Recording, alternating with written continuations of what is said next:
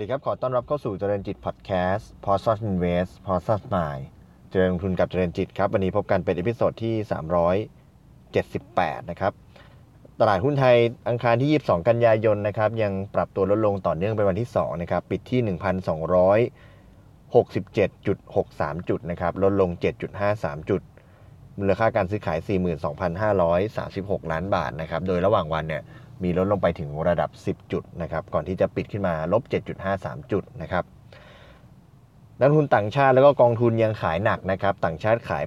1,417 ล้านบาท กองทุนขาย 3,275 ล้านบาท ส่วนโบรกเกอร์กับรายย่อยยังซื้อเหมือนเดิมนะครับ โบรกเกอร์ซื้อ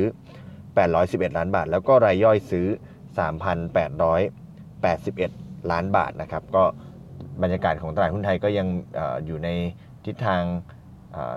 กังวลตามตลาดต่างประเทศนะครับตลาดต่างประเทศก็อยู่ในทิศทางลงกังวลจากเรื่องโควิด จากเรื่องของการเทขายในเรื่องของสินทรัพย์ต่างๆนะครับ บ้านเราก็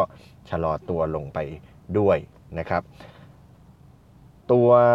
เรื่องที่เราจะมาพูดคุยกันในวันนี้นะครับ พูดถึงหุ้นในกลุ่มโรงไฟฟ้านะครับ เห็นราคาในอดีตแล้วก็มาดูราคาล่าสุดเนี่ยน่าจะมีประเด็นที่เอามาพูดคุยกันนะครับ ก็คือตัว e c o นะครับ ตัว e c o เนี่ย ถ้าดูราคาย้อนไปประมาณสัก 1 ปีที่ผ่านมานะครับ ตอนวันที่ 24 ตุลาคมของปีที่แล้วนะครับ 24 ตุลาคม 2019 เนี่ย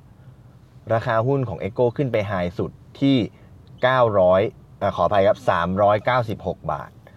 396 บาทนะครับ ราคาล่าสุด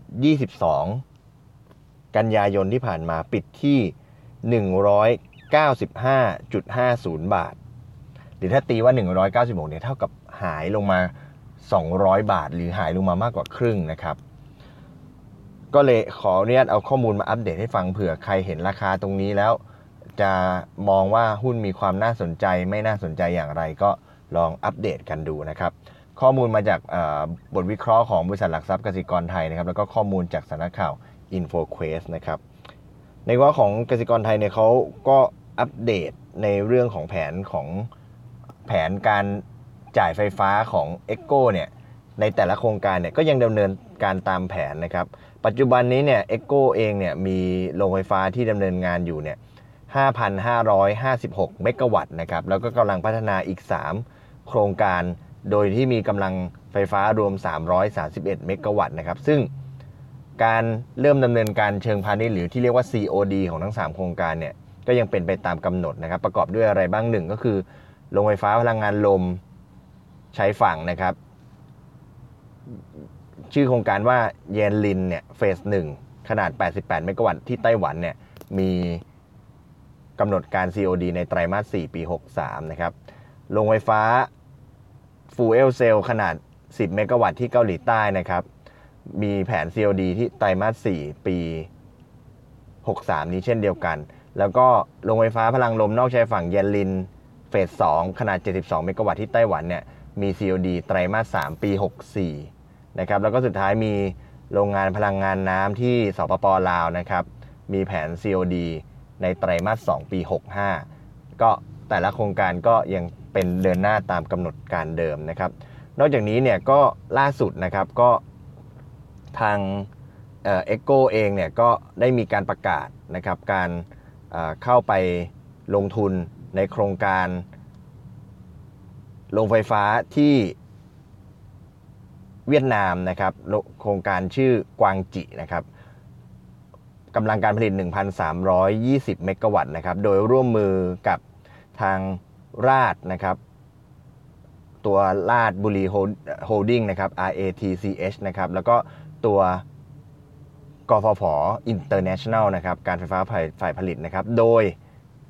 เป็นโรงงานพลังงานความร้อนนะครับใช้เชื้อเพลิงถ่านหินนะครับกำลังการผลิต 1,320 เมกะวัตต์นะครับตั้งอยู่ที่ตอนกลางของเวียดนามนะครับมีกำหนดที่จะดำเนินการเชิงพาณิชย์เนี่ยหรือ COD เนี่ยในปี 2568 นะครับ โดยที่ในส่วนนี้เนี่ยเอ็กโกถืออยู่สัดส่วน 30%นะครับ ตรงนี้เนี่ยนักวิเคราะห์เองก็ได้มีการรวมข้อมูลตัวโรงไฟฟ้ากวางจิของ ตัวการที่เอโก้ได้ไปร่วมมือกับทางได้บุรีแล้วก็ทางกฟผเนี่ยรวมเข้าไปในประมาณการแล้ว โดยคิดเป็นมูลค่าประมาณ 17 บาทนะครับก็จากการถือครอง 30%นะครับได้รวมเข้าไป 17 บาทในราคาเป้าหมายเรียบร้อยแล้วนะครับทั้งนี้เนี่ยการที่ e c o เนี่ยได้ไปลงทุนในเวียดนามเนี่ยก็ถือว่า เป็นโครงการแรกในเวียดนามนะครับ หลังจากที่ EGCO เนี่ยมีการดำเนินงานกิจการโรงไฟฟ้าในไทย สปป.ลาว อินโดนีเซีย ฟิลิปปินส์เกาหลีใต้ไต้หวัน แล้วก็ออสเตรเลียนะครับนอกจากโรงไฟฟ้าแล้วเนี่ยบริษัทก็มีการขยายกิจการเข้าสู่ธุรกิจประเภทโครงสร้างพื้นฐานนะครับ ซึ่งปัจจุบันเนี่ย EGCO เนี่ยมีการถือครองหุ้น 45%ในโครงการชื่อว่า TPN นะครับซึ่งเป็นโครงการ ท่อส่งน้ำมันระยะทาง 343 กิโลเมตร มีเส้นทางจากสระบุรีถึงขอนแก่นนะครับ แล้วก็กำลังอยู่ระหว่างการยื่นขอการ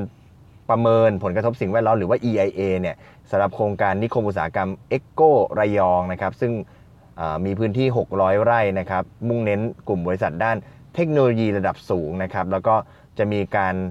มีเป้าหมายที่จะขยายกิจการสู่โครงสร้างพื้นฐานมากยิ่งขึ้น ด้วยการมุ่งเน้นการ ธุรกิจนำเข้า LNG นะครับ ซึ่งกำลังอยู่ในแผนขอรับใบอนุญาตเป็น LNG shipper license นะครับ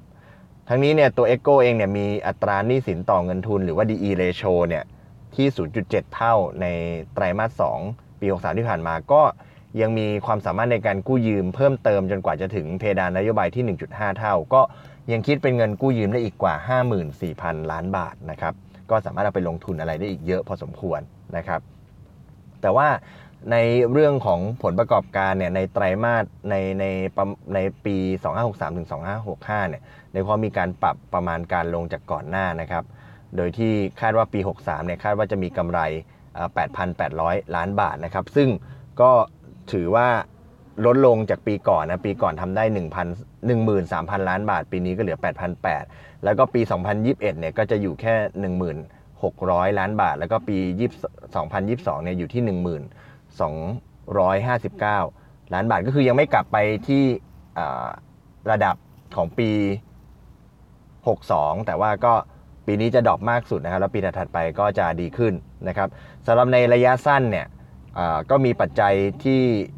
เป็นปัจจัยกระทบในช่วงไตรมาสสามนะครับ ก็ได้แก่ในไตรมาสสามในบริษัทมีแผนปิดซ่อมบำรุงในตัว โรงไฟฟ้าพลังก๊าซที่เกาหลีใต้นะครับในไตรมาส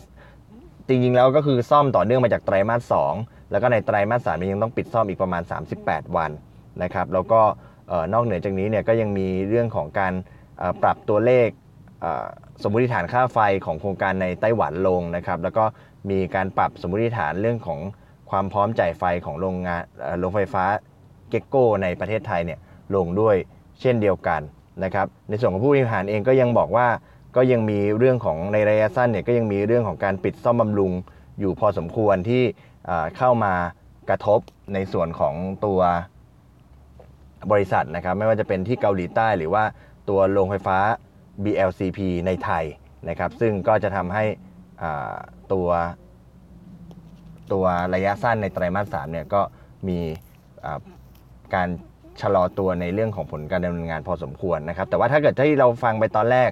จะมีโครงการหลาย ๆ โครงการที่